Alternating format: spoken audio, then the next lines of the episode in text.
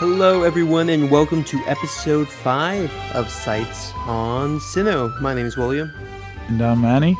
and Manny is back with us to talk about episode 8 and 9 of the Diamond and Pearl anime. Again, this series is all about getting ready for Sinnoh as the remakes are set to come out this year. Brilliant Diamond and Shining Pearl seem to be a fun time ahead. We don't know much about them yet, but we're excited to see what Sinnoh has to offer on the Switch. And if you are interested in watching these episodes with us, you can again go to Pokemon.com and watch Pokemon TV for those episodes. Will you be picking up any of these games, Will? Oh, I yes, I will probably go with Diamond since that's the first since Diamond is the first Sinnoh game that I got, followed by Platinum. That's about nice. you? Um, yeah, I I'm kind of leaning more towards uh, Legends Arceus. Oh, okay. I mean, I I might buy one of the uh, the remakes, just not anytime soon. But eventually, yeah, because you know we gotta fill up that um the home Pokédex to get that Magearna. Oh, that's true. Yeah, I mean, I'll probably end up getting both, and I, Arceus might not come out for at least another year. So I think to satisfy my appetite, I'll, I'll get that uh, update, or I'll get the remake. I mean, I mean, I'm I'm really looking forward to to Arceus. I know people were complaining about the artwork, but I guess they couldn't read that it was alpha footage. People just, I guess, are too stubborn to read little disclaimers. Yeah, yeah, yeah. It, it, the the concept looks very interesting. Uh, I mean, it gives me another chance to choose Rowlet as a starter, so I'm good with that. I haven't chosen Rowlet as a starter yet, though I might because I just got Pokemon Sun, and Oh, that's cool. I need to get through that for the first time because I've only played through Ultra Sun, but Hmm. to get the Magir- Magearna, I at least to get a second Magearna, I will be playing through that again. Which, uh, although it'll be fine, I guess. I've done it once. I'll just kind of speed run through this. You've done the the Isle of Armor, right? The the Diglett ending thing. I Yeah. Well, Oh. I haven't finished that. I got I think like a hundred of them. Okay. There's point, I guess, depending on which starter you choose, they give you the Alolan starters. So because I didn't know that, I picked Sobble. And once they told me you got Poplio, I kind of regretted not getting Grookey. I wanted to get that Rowlet. Yeah, I mean, it would be cool to just go through Sinnoh in some way using newer Pokemon, which I mean, I kind of hope that Brilliant Diamond Shining Pearl let me do, but if they're going to be super faithful and not let anything in that's not from that region, like they did with Let's Go, maybe that's where the appeal of Legends of Arceus is. Yeah, that's that's something that's definitely on everyone's eye. See if if um some Pokemon will be allowed, or is it just going to be the pure Sinnoh dex? You know, I think people are worried about HMs coming back because of the word faithful. Mm-hmm. But um, I mean, no Pokemon Yeah. fans, they want something. They complain that they get it. Right. but this episode, episode eight of Diamond and Pearl, is called Gymbaliar, and it's actually about a gym, suspiciously enough. So I'm gonna read a quick blurb about it just to recap people on it.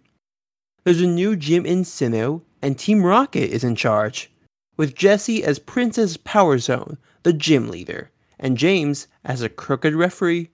There should be no way they can lose to their latest challenger. Yet somehow they do.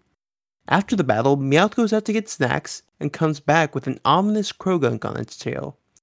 Croagunk isn't impressed by Team Rocket, but they're impressed by Croagunk's Poison Jab move, so they recruit the Pokemon to help them out.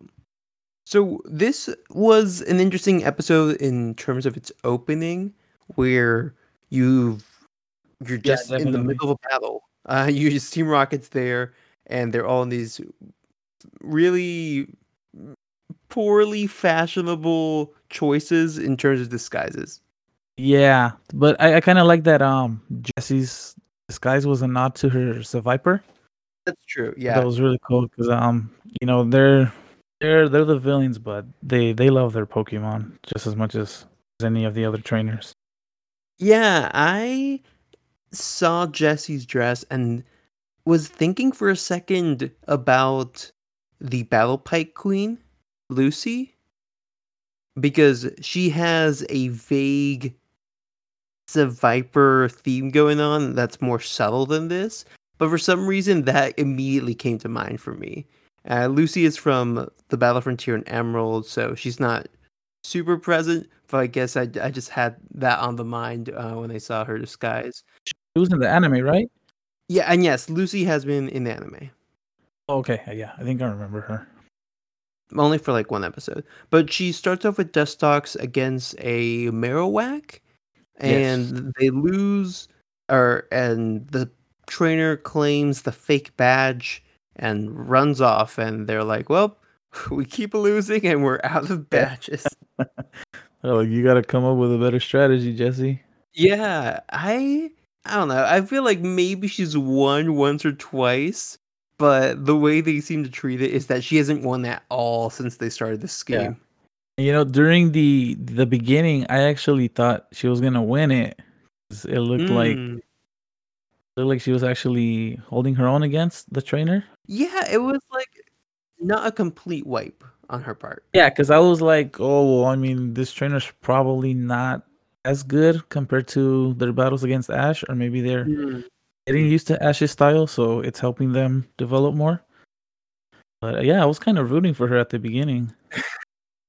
yeah, and I think she, they well, the thing is, they have to have won some because we see later on that they have all these Pokeballs from challengers.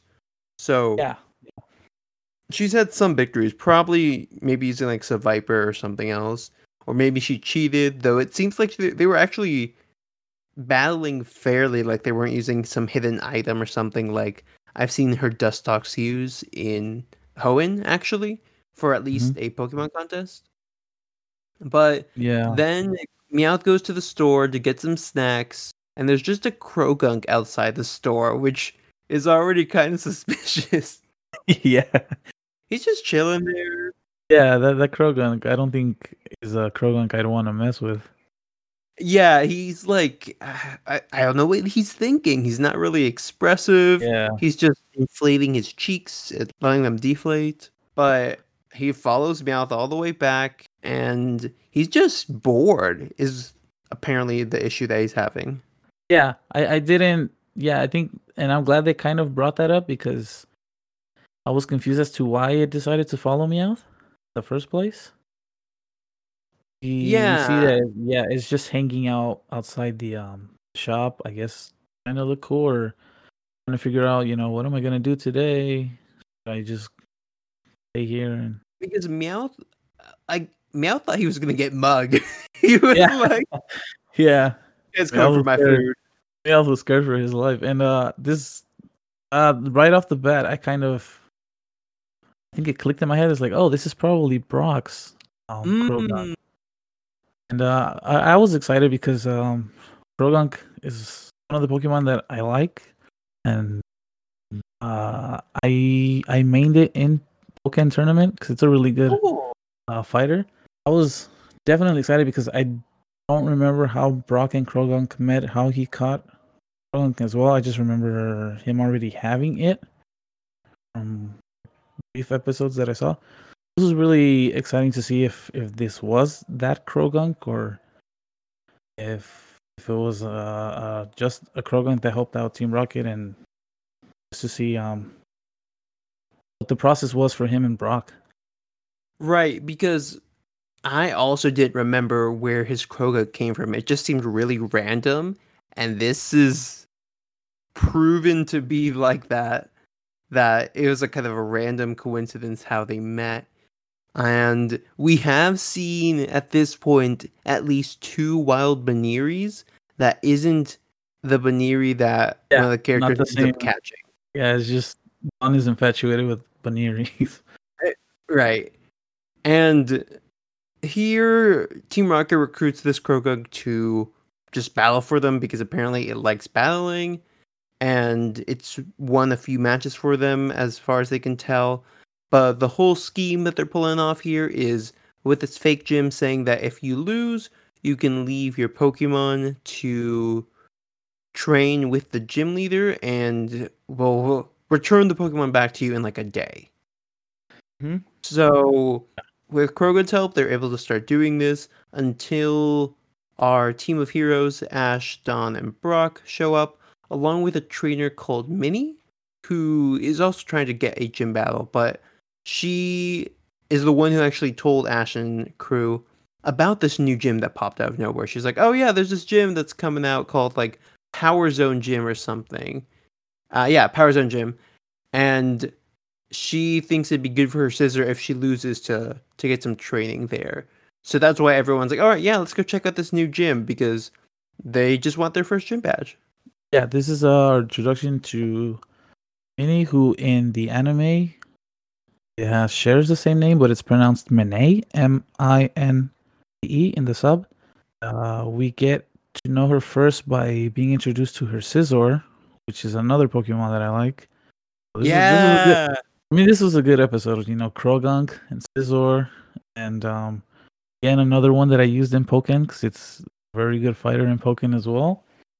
Scizor assist or is it a fighter? Scizor, yeah, you can you can use Scizor as a fighter in Pokken Tournament. Oh, really? Okay. Yeah, I yeah, have it, but I forgot the fighter roster.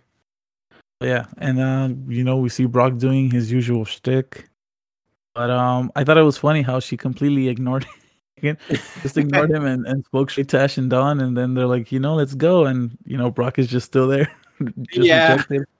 Yeah, that was It's pretty perfect. funny. It's a good foreshadowing of of Fro- It's a good foreshadowing of Brock's future days uh, after this episode. But what ends up happening once they're at the gym is that Minnie battles Jesse, who's in the sky still, and I think like through some bad referee calls by James, which are on purpose, Minnie ends up losing technically, and Mhm. leaves her Scizor there, and uh, like they they can already tell something's up because Dawn's like, Yeah. this doesn't seem right. Is this right? Yeah. Uh, So yeah, I, I good. I thought that this was uh in terms of Team Rock Team Rocket, I thought this was um a really cool cool visual of, of what they do because um James, the minute they see them, James is like, oh well, you know they always fall for our disguises, so it's not like they're gonna know it's us.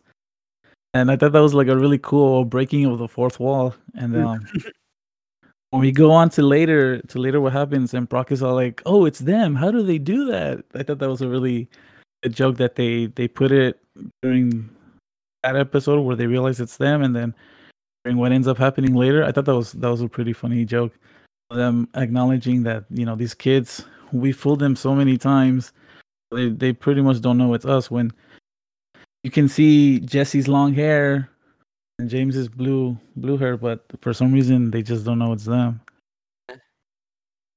Just yeah, it's it's just the the trick of the light or something happening in there. But Yeah.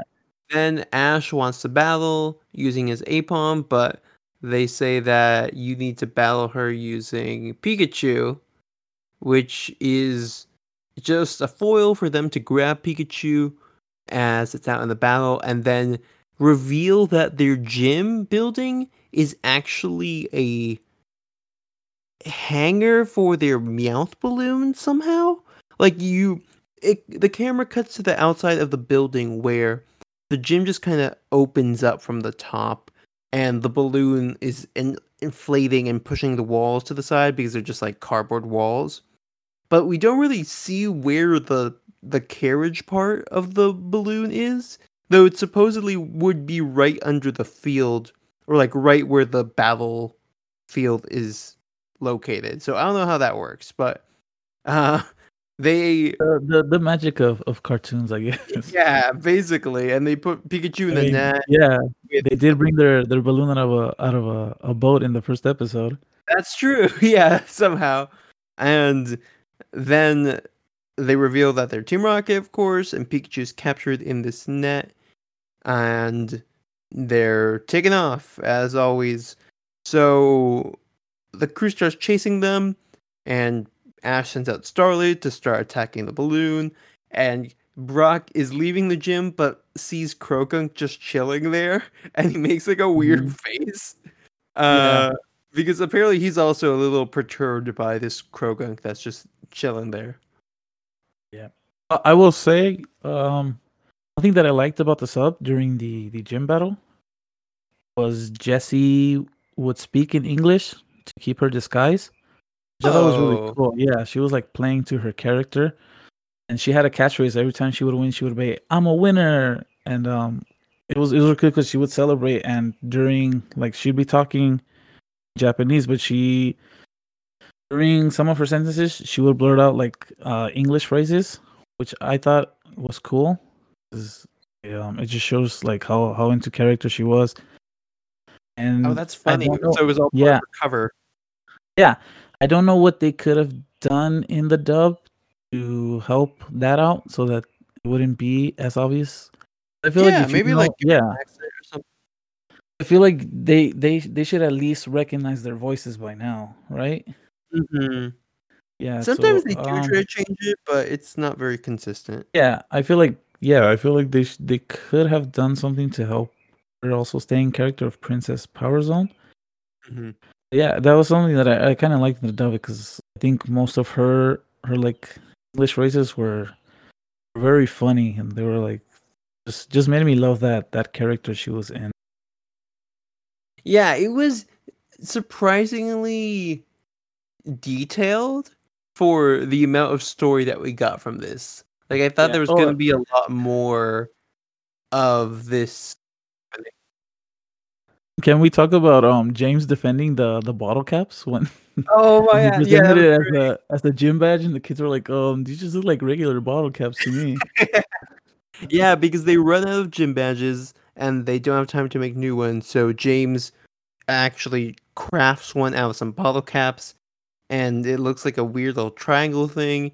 And people are like, "That's is that real?" And Yeah. he's very upset that people don't think it's real, which is a great way to defend your fake gym badge. Yeah, and it, it makes me wonder what their fake gym badges looked like. yeah, 'cause they, said never they had. show it. Yeah, they said they had ran out, right? So Because you see one of the challengers who wins run up to the podium, grab something and leave, but you never actually see the design. And I would love to see what that looks like. yeah, that, that probably would have been cool. It would be funny to see if if, if um, Meowth crafted them or not, just to see like his Mhm. little handiwork.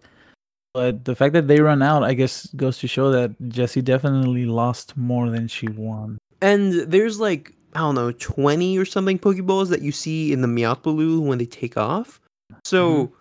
I'm assuming most of those came in like the last two to three hours of her using Croagunk before from the time that she gets Croagunk to fight with her to Oh, the yeah, yeah. moment that their cover gets blown. Wouldn't that mean that Croagunk would have had to had lose because James had to craft one since they ran out? Right. Well, they ran out of badges before. Oh, you're right. You're right. Yeah, yeah. They must have been on a winning streak and completely forgot that. Yeah, yeah, they ran out. exactly. That's Yeah, that's what I'm assuming. So that's how they got all these sense. Pokeballs, and that's how they Yes. avoided the problem of the the gym badges being gone.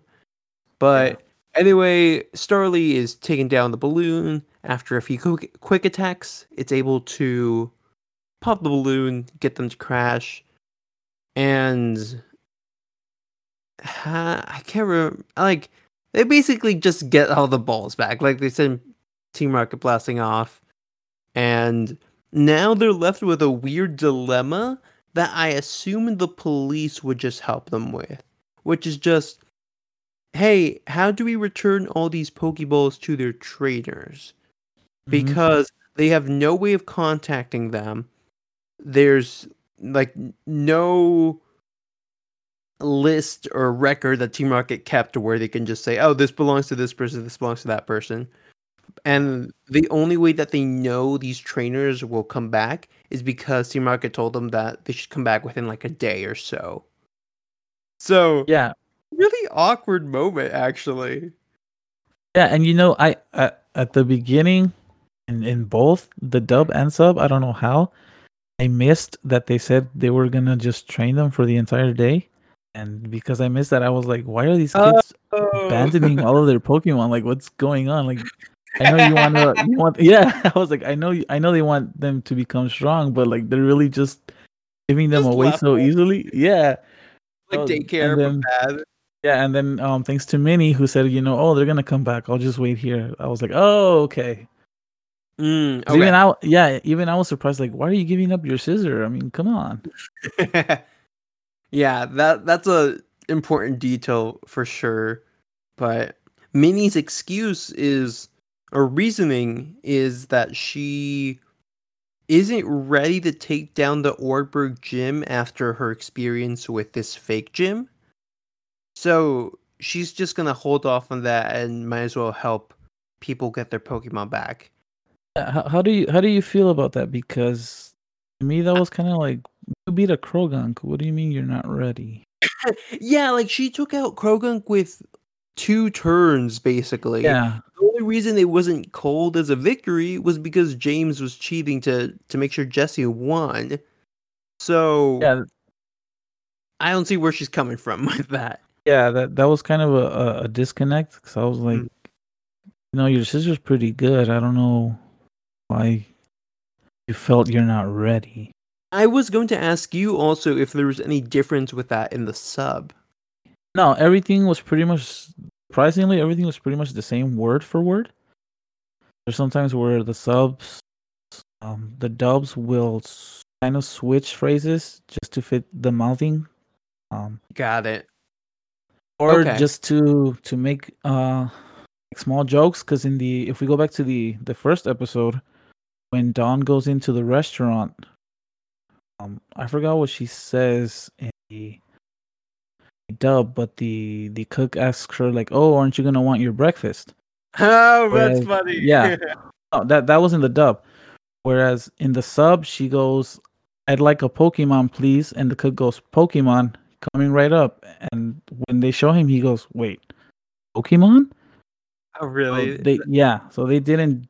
They switched that, guess, to make uh joke more funnier for kids. Gotcha. But yeah, at times they'll they'll switch the phrasing. Like another interesting one was when before Dawn left, was talking to her mom. Her mom told her, you know, coordinators started off as trainers. Oh no, she says, become a coordinator, you need to become a trainer and a breeder. Remember that Oh, part? No. Oh, in the first episode, yeah, she tells her that before she leaves. She tells her like, "Oh, you know, in order for you to become a, coordinator, you need to be a trainer and a breeder first. That was in the sub? No, in the dub, in the dub. And when she's after like her little fantasy about which starter she wants to choose, mom tells her that like, "Oh, you know, in order for you to become a coordinator, you got to be a trainer and a breeder first. I thought that was interesting. I was like, "Hmm, I wonder what what um they might do with that." But in the the sub, she tells her, she goes to and she goes, you know, uh, breeders, coordinators, and she said a third one that I can't remember, but she says all three of those started off as trainers. She Interesting. didn't tell her, yeah, she didn't tell her you need to be uh, a trainer and a breeder. She said no, in order. She didn't say you need to be a trainer and a breeder. She said, you know, if you look at breeders, if you look at coordinators, I can't remember what the third one was, but she said all of those they started off as trainers, so that's why it's important for you to start off as a trainer. Yeah, so sometimes they'll just move things around just just so that it fits the the mouthing of the characters, which is, I mean, I give my hats off to to whoever to do that because it, it must not be like an easy task to do. Totally. Yeah. And speaking of mouthing, we have uh Croagunk just shown here with its mouth expressionless. But comes up to Brock and Brock just kind of says, "Oh, do you want to join me?" Yeah, and he nods. So this, this is the funniest part for me. Brock pulls out a Pokeball from his vest, which is a completely flat material over his shirt. So I don't know how he has a Pokeball in there, but he just takes it out and has Croagunk like get captured in it. He's like, "Oh, cool! I caught Croagunk." yeah. And then he goes back to uh, harassing Minnie. But as he's about to do more, or like as he's about to talk more to her, Croagunk comes out of the Pokeball, and he's like, "Oh, what's wrong?" And that's when he gets his first poison jab, and Croagunk Yeah. just drags him away, which is perfect. I like I like how Croagunk does the poison jab. It looks like like it kind of turns its its arm upside down or like Mhm. it spins it and it delivers it. I think that's that's a, like a pretty cool um what'd you call it? Like Depiction. a, a really cool yeah, detail, I guess, depiction, yeah. But again, this this was just a disconnect for me. Like I didn't how did you feel about that sequence? Like them just staring at each other before he catches it.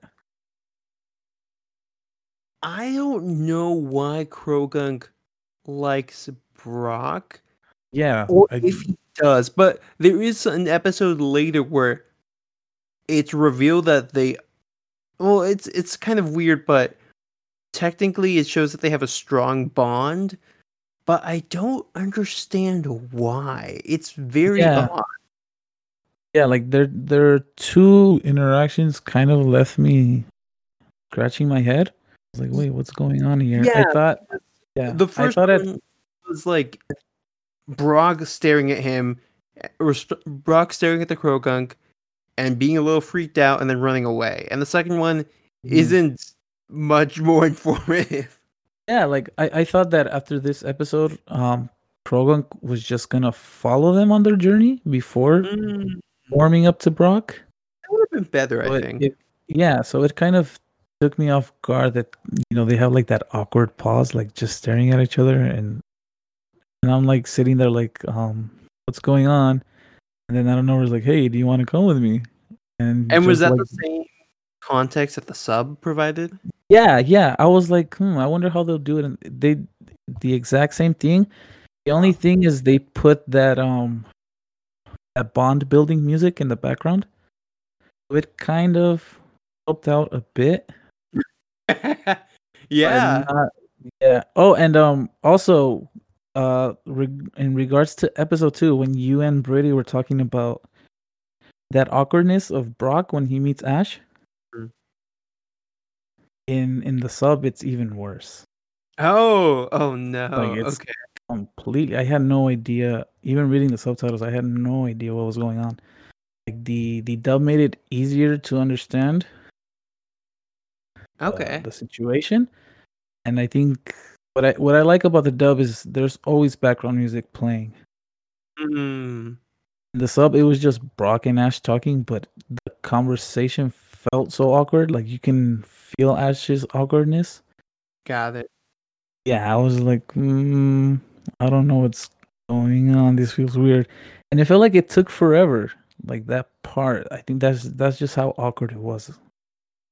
as far as I understand Croagunk's purpose, it's kind of like a weird team member, like that isn't good or isn't like bad, but it just kind of makes everyone uncomfortable. Yeah, I, I like that. I I like that aspect about Croagunk. It's just, just mm. like, just imagine if there was like a Croagunk just staring at you with his cheeks puffing. You know, probably there's no. It probably would just you know be spaced out. You wouldn't be able to tell just because of the way it looks. You probably feel just like me out, like, oh, I better step away from this Croagunk. Now, I'm curious to know if the whole Oh, because this started with Misty, right? Misty was the reason that Brock would get tugged from girls. yes. So Yeah, okay. that's Yeah. So I, I guess they just wanted another Misty and Max. They just decided to use Croagunk this time as like Right. a, a fresh take on it. r- and I kind of like that. Yeah, I like that as well, but I just the whole interaction between him and Brock kind of didn't do it for me. But I like Croagunk, man. From what I remember, Croagunk in battle was really good. I think that's why I liked it a lot. Yes, he's And that and- kind and- of yeah, sage Pokemon that doesn't say much or do much, but is very powerful uh, when needed. yeah, and I feel like that Croagunk would have been a good fit for Ash in terms of battling. Yeah, I wouldn't complain if Ash had caught it because it would add a cool layer to his team in terms Mhm. of the mystery of his Pokemon, because otherwise none of his Pokemon have like a super great backstory, at least early on. So it would have been Yeah. nice to have that dynamic. But otherwise, Brock just needs a new Pokemon at this point. Like he only Yeah. has his Bonsly, and that's not going to be super helpful. Yeah, and uh, how how do you feel about um just from what I can remember because I haven't seen Black and White. So how do you feel about Ash being the only one that has a, s- a full party of Pokemon, whereas his companions have maybe like three or two? I always felt like it's weird when that happens. Yeah, because like uh, I I think it's mostly done to spotlight Ash the most and also to not divide too much of the screen time among all these other party members if each pe- person had six Pokemon also. But I would prefer to see more Pokemon join and see them make more. yeah, yeah. Because um, yeah, and and I'll share more with that in the next episode because the next Yeah. episode revolves around the capture. Yes, that's yeah. perfect.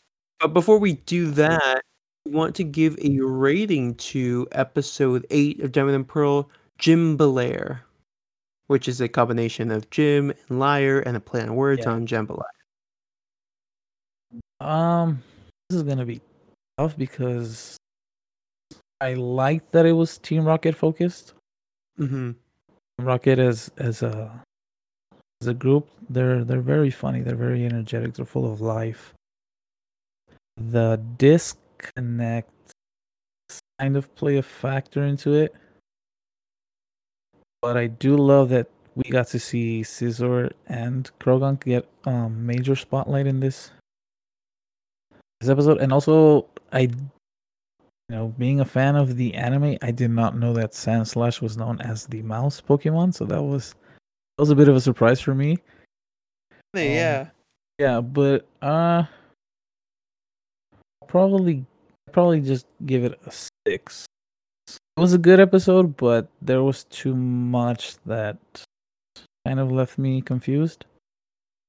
I'll give it a six. Yeah, I'll give it a. Mm, I'll give it like a 6.5 because it does do something a little new with Croagunk, and it kind of I I don't know if the payoff's gonna be there, but I do find it interesting to see this member just kind of join, but also be very confusing to everyone, which I think is kind of funny.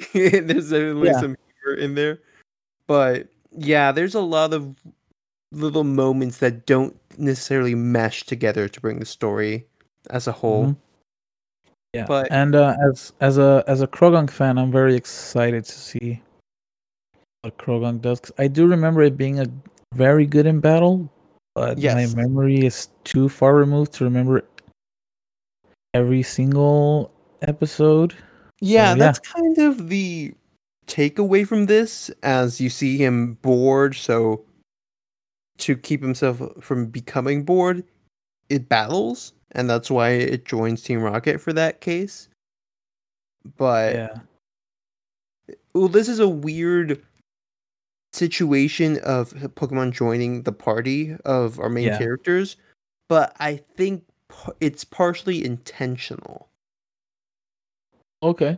because that's Croagunk's personality. It's just very awkward, or at least makes the situation feel awkward because of its face and its kind of lack of expression.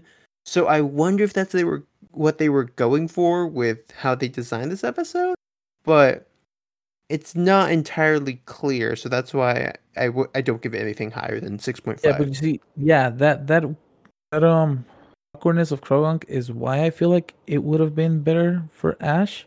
mm-hmm. we know that Ash, you know, likes strays. His his um his Pokemon have, you know, their awkwardness as well. Other personalities like the uh, Squirtle from the Squirtle Squad. You have the the two Guardians, um, Bulbasaur and Turtwig. and Mhm. you know just just because Brock didn't really do anything, and since you know Croagunk Yeah, like if he had is a fighter, doesn't want to be bored, you would think he would have gone with Ash, who was a fighter. Right. I I think that's the biggest point that you made right there. That Brock doesn't really do anything else this episode, so it's kind of random that Croagunk just joins him out of everyone. Yeah, but um, really quick, if you could remind me, did did Brock battle with Bonsly in the Battle Frontier? No, I don't think we've seen Bonsley Bonsly battle at all. Okay, so then I'm probably remembering about Diamond and Pearl then. No, I don't think so. Maybe later in this season, but yeah, it probably will be in. this does give Brock a Pokemon that can battle because Bonsly is still kind of treated as a baby. Yeah, it's just a weird episode in terms of execution. Yeah, and and um, uh, again, I'm looking forward to seeing Orf Croagunk because we know of Brock's history as a gym leader. The times that I remember him battling, he's very smart in terms of how he chooses to battle. Yes, I don't think So, we yeah. really see Brock battle much in Battle Frontier or any of Hoenn, but there are definitely some moments where Mhm. Brock is on the battlefield and is pretty Yeah. successful. I think one of my f- favorite moments in Johto was when he got Crobat. Think that Yeah, a, yeah, that was such a good spotlight as as Brock as a trainer, but as a character. And just I just remember, dude, that epicness of, what Mhm. causes Crobat to evolve, and I was like, man, Crobat is such such a cool Pokemon. And I do remember him using Mudkip as well. So it'll be interesting Yes. to see what other if he has any other members, but just uh, in terms him and Croagunk bonding as a trainer and partner. Yeah. And it looks like we have another trainer and Pokemon bonding coming up in this new episode called episode 9 of Diamond and Pearl titled Setting the World on Its Buneary. The blurb goes When Dawn wakes up to a bad hair day, there's only one solution. Have Piplup use Bubble Beam to fix her hair. Yep, it's just another typical morning on the road for our heroes, until Pikachu catches the eye of a wild Buneary. Dawn wants to catch it for the upcoming Pokemon contest, but it's too shy to stick around for long. And when Buneary comes back, both Ash and Dawn want to catch it, but Buneary's too slick for Piplup to handle. That means Ash and Pikachu get a chance. Now, this episode does kind of establish the correct pronunciation, which is more like Buneary, but I might just switch to the other one as I go through because it's a little easier to say.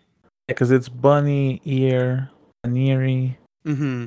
But uh disclaimer for those people that were wondering, this is not the same Buneary that Dawn encountered in the second episode. I that's my theory, my take on it. I think Greg recently mentioned in, in an episode that we did that he it's not like super clear, but to me I- think it's clear because this Buneary is very much infatuated with Pikachu and we saw that other Buneary in episode 2 and we've seen the Buneary in episode 4 where she's trying to catch one but it runs away when she starts arguing with Ash. So I feel like that Buneary would have seen Pikachu that time and didn't or, or apparently did not fall in love. So that's my assumption for why this is not the same one. Yeah, and and we've seen in the past, um, I can't remember with which Pokemon, but they do make it obvious if it's the same Pokemon. So if if if this was that same Buneary, all the way back then, they would have hinted at it. I'm trying to remember who it was, but I think there was a Pokemon that followed Ash throughout some episodes, and they're like, "Oh, it's that one from way back then." Yeah. Pokemon, Pokemon has definitely done that where they tell you, oh, this is that specific Buneary, Right. but um, it's not that Buneary. if you can just go over the beginning of this episode and then we'll discuss because I thought um I thought it was very funny the beginning. Yeah, I I mean the whole setup is is another look at Croagunk's character because Brock drops a potato that he's peeling and asks for Croagunk to toss it back to him and Croagunk kind of passively aggressively kicks it back. Pikachu jumps in the air to catch it, which is where Buneary is peaked in terms of curiosity for Pikachu, and it's like, oh my gosh, this this dreamy Pikachu just caught this potato out of the mi- middle of the air. Yeah. Even though the whole thing is kind of weird because what's why did Pikachu rush to catch it? It was already on the floor. It was like in the dirt. Yeah. So, I guess Pikachu uh, didn't want to let it go to waste. Apparently, but like it was already on the floor, man. Like it's, it's not gonna matter if it falls to the floor again, I guess. Yeah. But but yeah, it starts off with Dawn having a bad hair day, and then Piplup Mhm. uses Bubble Beam to like fix her hair, which is a thing apparently. I guess. Like I'm not sure the physics of that. I've I've never had to do my hair, so uh, we may need some insight from someone who who has that experience on there. But what happens is that Aipom steals Ash's hat, as it does, because that's just something Aipom is known for doing. And Yep, Pikachu chases after it using Quick Attack to steal the hat back. Mhm. But it accidentally goes too fast with the hat and lands in the middle of the road, which is more like a trail, honestly. Like I don't know what what's this random trail doing here that's big enough for like a, a motorcycle at least. Yeah. Where Officer Jenny on their motorcycle is coming straight at Pikachu. So Buneary seeing this hops into the middle of the road, grabs Pikachu and hops to the other side, uh, just barely getting missed by Officer Jenny. I thought it was funny how both Ash and Brock are in their sleeping bags while Dawn has a, a big tent all to herself. Yes. her- yeah, it just shows her her city girl side. It also makes me wonder do they say that her mom was a champion or she just competed? They I think they do say that her mom was a winner of the grand contest basically because Okay, so that would mean she probably had like celebrity status, right? See, that's the part that's kind of ambiguous because the people who win are I think we've seen two people win and they've both been adults. But she was like a girl who got it and it was also like over probably tw- 10 years ago at this point. Yes, you see that that's kind of something I'm I'm curious about because we know the first episode and I think we see um Dawn with that big trunk of clothes. And in, in the second, she doesn't want to camp. She wants to go to the center and sleep on a bed. That would make me wonder if maybe after her mom becoming a champion was invited to contest as maybe a judge or so, which led to Dawn knowing only sleeping in comfortable beds. Oh, you mean like she got a job? Yeah, no, no, no, more like, like, kind of like championship status kind of made her a celebrity. So when there was more grand festivals, she was probably invited as as a, a celebrity, I guess, to to enjoy in the festivities. As Dawn growing up in, I guess, a somewhat pampered life. I think for me that would make more sense as to why. Oh, because her mom was a celebrity, so maybe she kind of had that upbringing. Yeah, so I think that makes. I guess let's let's make that head canon just just so.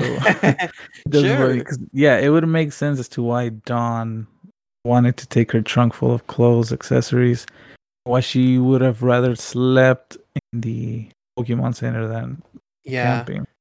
I would compare it to May though, where like everyone in Petalburg City and and people who like follow contests know who she is because of her dad being the gym leader.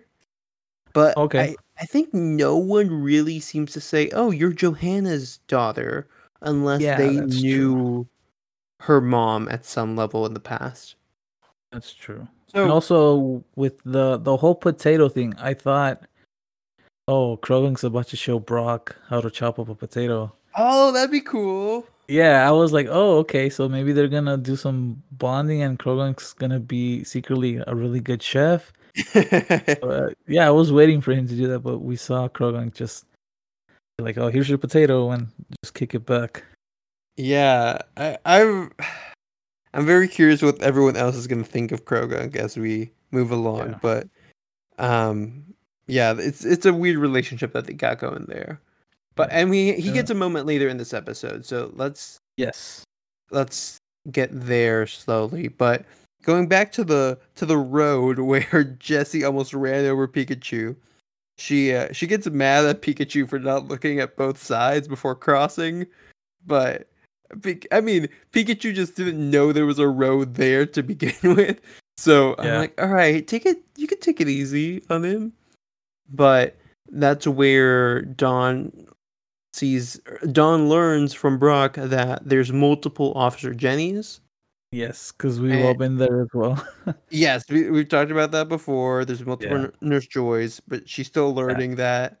And, and then, again this this goes back to the whole me saying that uh at one point diamond and pearl was somebody's first anime yes, that was but yeah so that was also like and and with nurse joy as well something that they will always establish because they're aware that maybe this is somebody's first anime that's always a, a good thing for them to establish yeah. I don't remember how they do it in future seasons when Brock isn't around anymore, but I, I always, I, I'm always kind of happy to see Brock pull out the picture that shows all Yeah. the all of the Jennies and all the Joys. yeah and they're like uh, jenny's like oh that was at the festival like were you there and he's like no but i wish i was Yeah, Like, wait, Like, how do you have this picture? Yeah, where did yeah. but Maybe yeah, the just maybe the telephone um uh, the telephone screens have printers in them or something. I guess. Like he just goes to the region and is like one picture of the last Jenny festival, please. Yeah. I think this is probably the last they do to acknowledge this, right? Because Iris and Yes. um Iris and what's that guy's name? I don't know his name. The one with the, the Silence? Yeah. They, they probably know about the Jennies and the Joys, right? Y- yes, I, I think so. But Jenny actually pulls out her own picture of 3 Mhm. suspects who pose to the camera while robbing Yeah. machine parts from some nearby warehouse. And she pulls it to ask Ash and friends if they know these Yep. people or they've seen them. Because To they're the thieves. viewers, yeah. And she's to us, them. the viewers, it's obvious who it is, but to Ash and Brock and Dawn, what's their answer? Nope, we've never seen them before. yeah, uh, it's it's uh, it's rough. and, and we kind of get a, a hint of Dawn's naivete as her kind of being upset that she hasn't caught her first Pokemon yet, and Brock kind of having to tell her, you know, like, hey, you know, be patient, you know, you'll get your time. Yeah, and she is very upset and like slams the table Yeah. at lunch.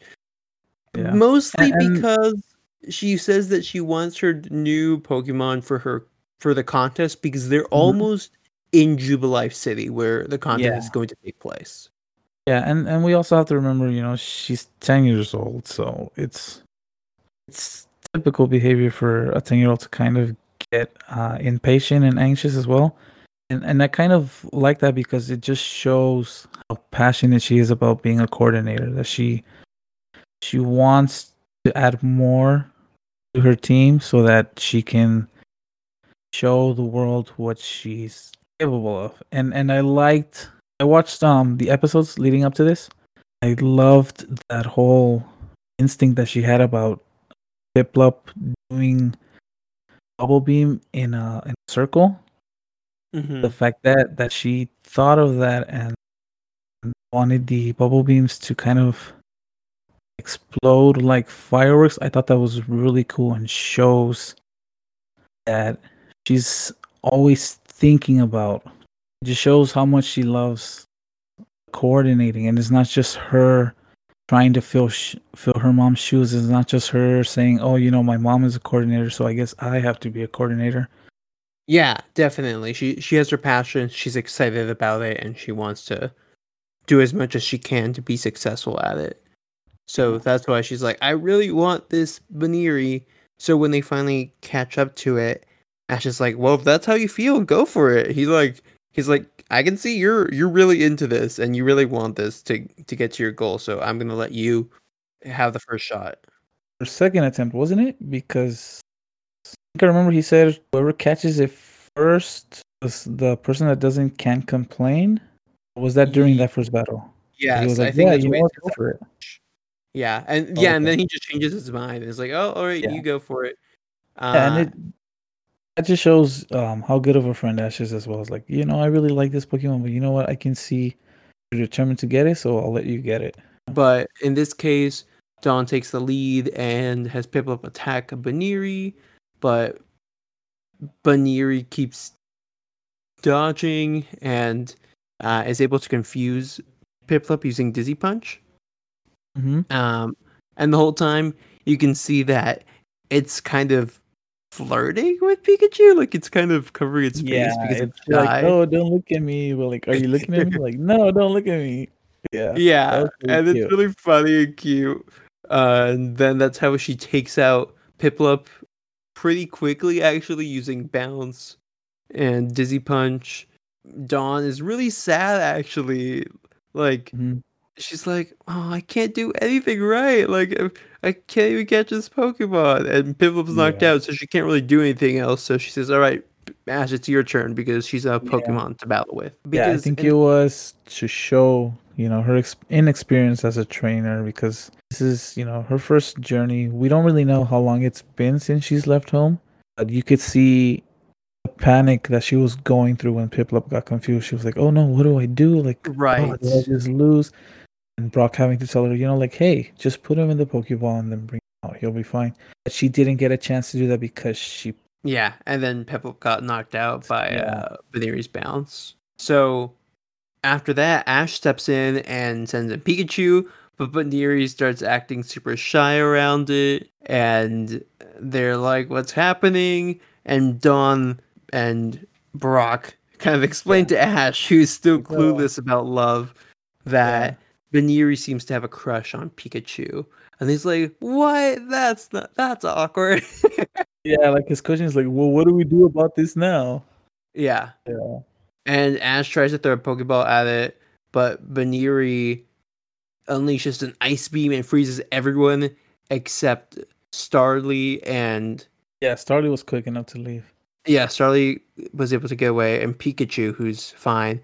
But wh- I want to call out this little moment that I saw, which was Starly was resting on Turtwig's head. Oh yes, yes. Thank you That for reminding me. I was adorable. yeah, I forgot to write that in my notes. So the minute I saw it, I was like, oh man, I need to bring this up because that was such yeah. And and I wonder how how sturdy Turtwig's leaves are for. um, yeah, I'm like, that's some stiff, Yeah. like, um, tree you gotta go there, Turtwig. And also, I, I liked a whole sequence of Buneary shooting the ice beams at Piplup's bubble beams, and the way they Mhm. the way that they dispersed like little crystals. I wonder if that was foreshadowing for what might Mm, try to do with Buneary because I thought that was really cool, and Yes. I wish they, they would have picked like, a focus on that on Dawn, like a close up, be like, oh wow, this yeah, I was also interested because I thought they were going to mention an observation about that, but they Mhm. didn't. yeah, I thought that was a really cool, really cool part. They Yeah. dispersed. Yeah, Right. Starly on a on a Turtwig. That was that was pretty cute. That was pretty cool. And and you know, props to Starly for for being able to pick up that that ice beam was gonna come. And be like, nope, I'm out of here. Like, all right, bye, Turtwig. So it flies off, and Buneary doesn't know this, but doesn't really care because it just wants Pikachu. So it grabs it and starts running away with it until it's an Mhm. area where it's alone with Pikachu. But Pikachu is mad, and Buneary is Yeah. shocked.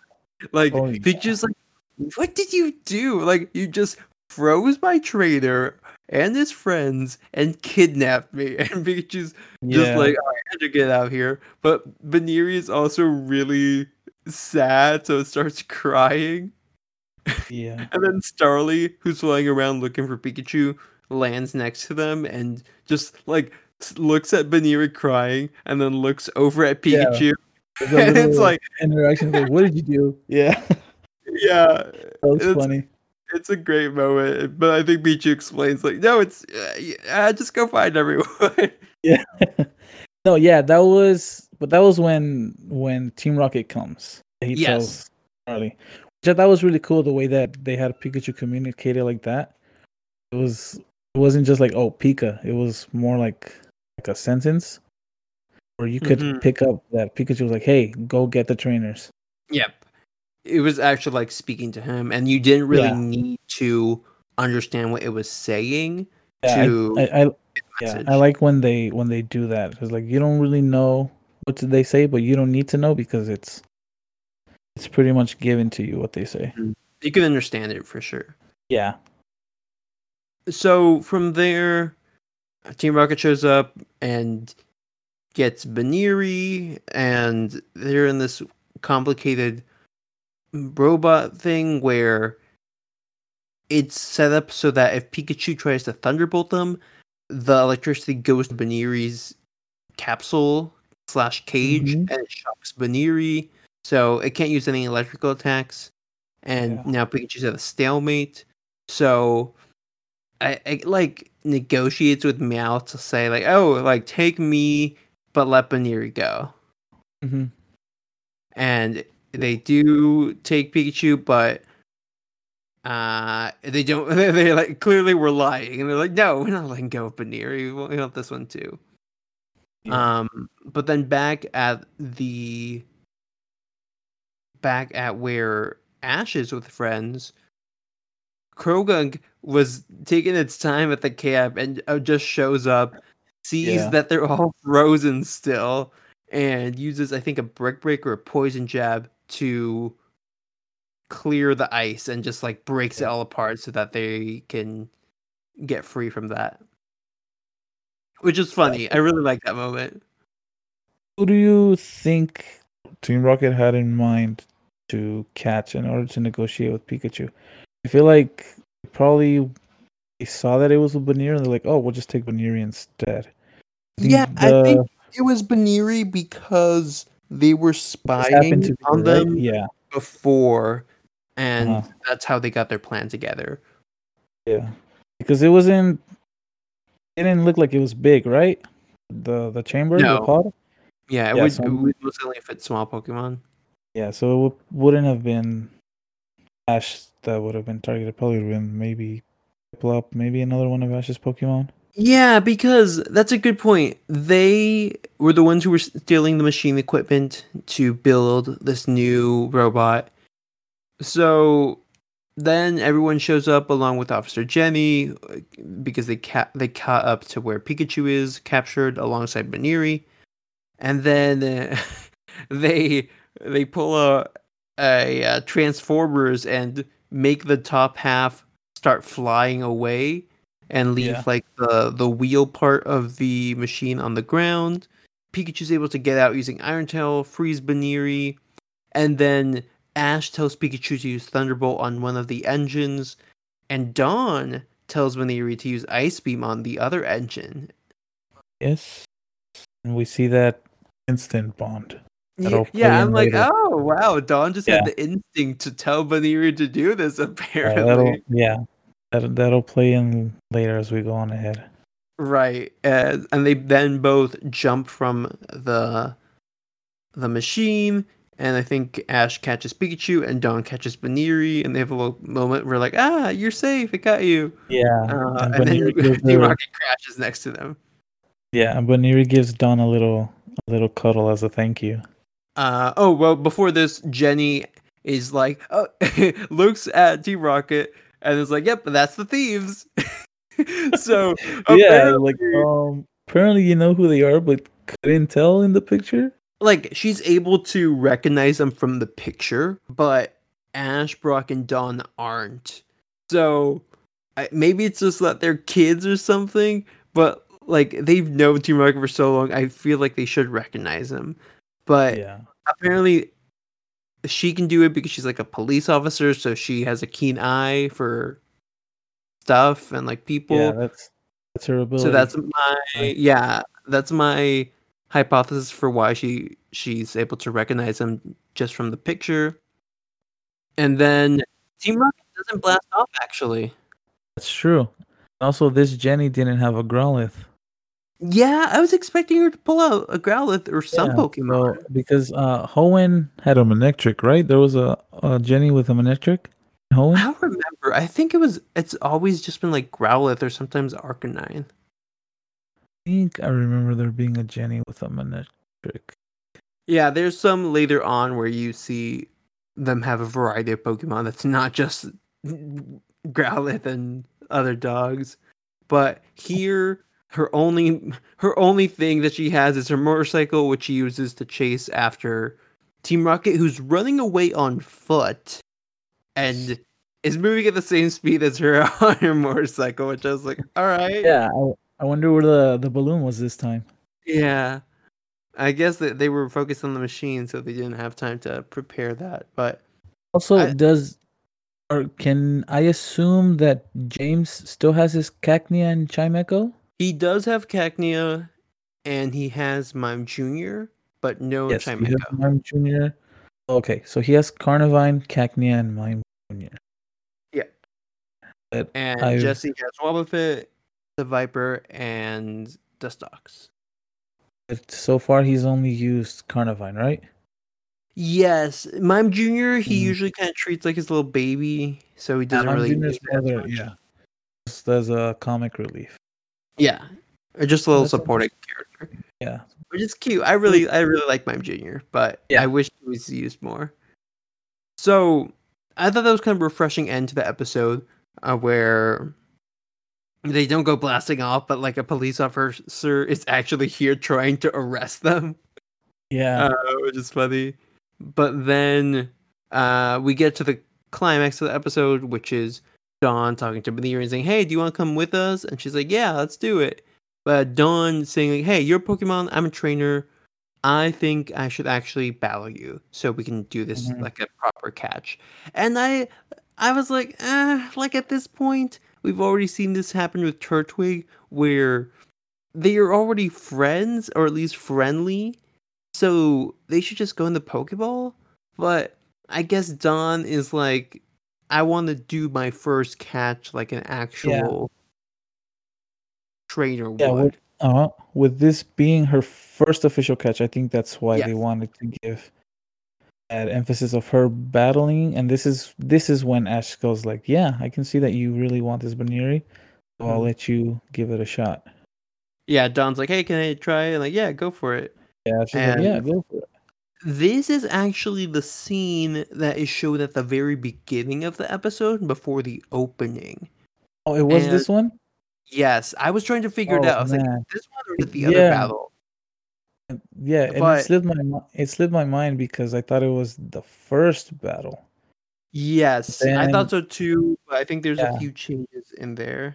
And I had completely forgot about that because I guess you didn't mention it in the, or I didn't really hear it as well. Yeah, that okay. This is okay. This is something I noticed now. Moving forward, starting with this episode, they open the episodes now with a cold open, which is where they focus or they bring out a scene from later on in the episode chronologically, and just kind of do like a preview of it at the beginning before the opening theme song and all that. Yeah, and I, this one kind of felt rushed when they did the opening. I was like, why? This is Yeah. confusing because, like, you just heard us talk about. We were both we were unsure at first, like which battle be- it's it's pulling from Ah. because the same battle kind of happens twice in this episode, and I'm curious if this is partially a tactic to pad out their episodes a bit more. Mm, probably, yeah, because the sub starts off the same way as well, but the Okay. opening the opening fit a little more better. It didn't feel as rushed as when this Mm. opening because it just felt like like um they showed the the thing and then boom, it comes out and it's like whoa that didn't feel right and the sub i think they gave it a bit more of a breathing room felt like it fit in there Same scene. yeah the same scene for some reason Oh. This in the sub it felt more natural the opening the opening scene the opening song rather than dub whereas in the dub i felt like oh whoa I felt weird Yeah, it. I. I don't think I'm gonna ask people moving forward if how they feel about the openings or the cold openings and if they feel natural. This one didn't really because it, it pulled from like almost the end of the episode and it wasn't like a cliffhanger. It was kind of just like here's a here's an ex- action moment that we're gonna show you. and they didn't have the narrator as well Yes. that's what kind of made it disconnect I wonder. Hmm. I'm curious. I'm gonna go look into this later if I remember. Uh, if if for some reason the narrator's just not here, if there's like a production thing or some other reason for Uh.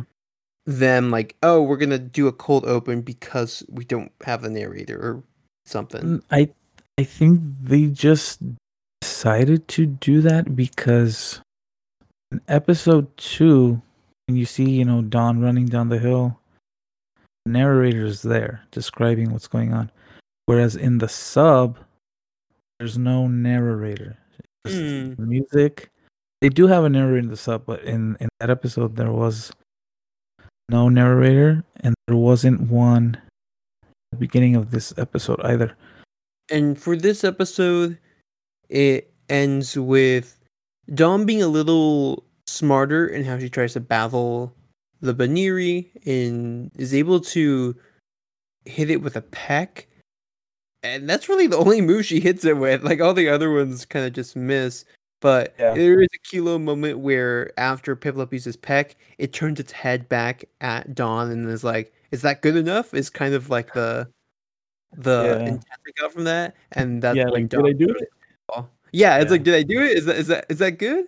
Um, and It- then it's funny, right? Because in the the second episode, Piplup is like the one telling her, like, "No, throw the Pokeball now, throw it now, throw it now." yeah, Whereas in this one, he's like, "Oh, did we do it?" yeah, it's a little more like teamwork, which is cute. Yeah. So Buneary joins the team, and that is the first Pokemon that we get for Dawn. So, how do you feel about this episode coming after the last one with Croagunk joining the party? I think in terms of importance, maybe Dawn should have caught Buneary before Brock got Croagunk.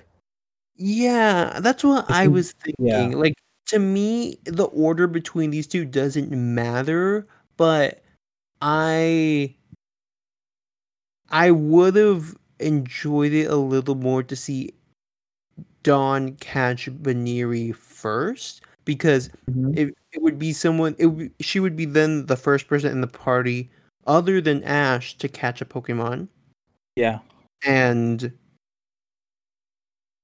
this catch felt a little more traditional rather than Brock's catch where Croagunk kind of just decides to come even though they barely know each other. and, and I guess you could kind of write it off as not being as important as the other two. That's why they gave him that kind of catch, like oh, a bonk on the head, and Croagunk was. Um, there. but I do, Unceremonious. yeah, I do like that they they decided to take uh, a total of nine episodes before Dawn caught her first Pokemon. Yeah, it was a very slow burn. And the only thing I could see where they wanted to really put Croagunk first is because A, they wanted Croagunk to kind of set up this episode with the potato and then freeing Ash and his friends with the poison jab. And B, they wanted it to be the very last episode before they get to Jubilife. So to kind of emphasize Dawn's desperation to catch a Pokemon. yeah, I mm, see. Like those are it, and they Now- are great reasons, but they're the only ones I can really think of. Yeah, but now I kind of feel like she definitely should have been first before Brock because they Mhm. were in a rush to get to Jubilife City. But um, I don't know how many episodes it will take for her her first competition. But Yeah, that they- actually does happen in about two or three episodes. Yeah, I think about two. Oh, okay. Okay. So it's actually That's good really close. Yeah, that's good. So that gives her time for us as the viewer to get to know and see her relationship established with her Buneary. Yeah, that's what I thought too, but I think we're gonna find out in the next episode of Sights on Sinnoh what actually kind of happens in the lead up to her first contest. But before we close out this episode, what would you give a rating to Setting the World on Its Buneary, which is episode 9 of Diamond and Pearl? Um, I'll give it a seven. I really enjoyed this episode. I loved the little hint at what Buneary can do in terms of when it's Buneary's time to compete. Very excited to see um, what Dawn decides to do with uh, move set. Yeah, I I like seeing that Buneary has an interesting move, which is Ice Beam, a move that it couldn't learn otherwise without like a TM, and or at least in the games. So that kind of adds some interesting dynamics to what Buneary can do. Yeah. I would also give this episode a seven because I enjoy more of the kind of callback and establishing things with Officer Jenny and Dawn and her learning about them being multiple and a little uh, maybe world building subtly through Team Rocket saying that they're or through the reveal that Team Rocket is has been stealing these machine parts and maybe that's how they make all their machines usually. So I think it's good. The parts where it suffers is kind of the pacing and the fact that the animations for some of the battle between Piplup and Buneary are feel pretty recycled. So that part could be a little better on. But overall it's kind of a cute introduction to Buneary uh, joining the party. Yeah, that's definitely interesting to see how they interact, um, Pikachu and Buneary going forward. And I'm also curious as to um, one of our other co-hosts, uh, Karina, reaction to Buneary, because um, it was like I said, it's it's they kind of show it in the opening. So I'm very curious to see or hear from her reaction as to uh, what she thought when she saw Neri in the opening, and what she thinks of Neri. Yes, I a member believe they. I believe Karina will be on episode seven of Sights on Sinnoh to talk about Buneary in action uh, and all that contest jazz when we get there. So stay tuned for that if you want to hear that. But yeah, if you want to stick around and hear that, feel free to subscribe to us on YouTube. Here, Sights on Sinnoh, where we're talking about the Diamond and Pearl anime a few episodes at a time. About once a week is what our schedule looks like. So feel free to check that out and let us know in the description below what you think about this episode, our this series of episodes where we have Croagunk and Buneary join the team. Once again, this has been Sights on Sinnoh, episode five. My name is Will, Now, Mannie, and thanks for listening. This has been awesome. Thank you for joining, Mannie. gotta catch 'em all. yep, uh, two catches for you in uh, this week's episode. How do you, how do you feel about that? Oh man, this is, this is definitely definitely good. Um, I was kind of jealous of everybody else who got two episodes. I was like, but I was I was honored to be the first episode as well, and it was I, I say it's fate that you chose the episode with both Croagunk and Scizor.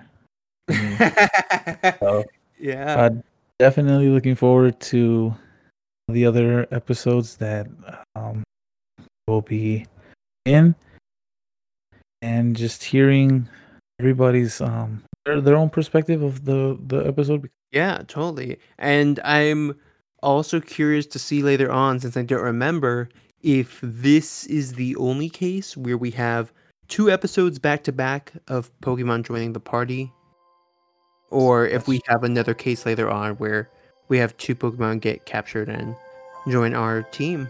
But we'll have Yeah. to see what happens. Definitely looking forward to it. All right. Well, thanks everyone for listening once again. This has been Sights on Sinnoh, and we'll catch you next week.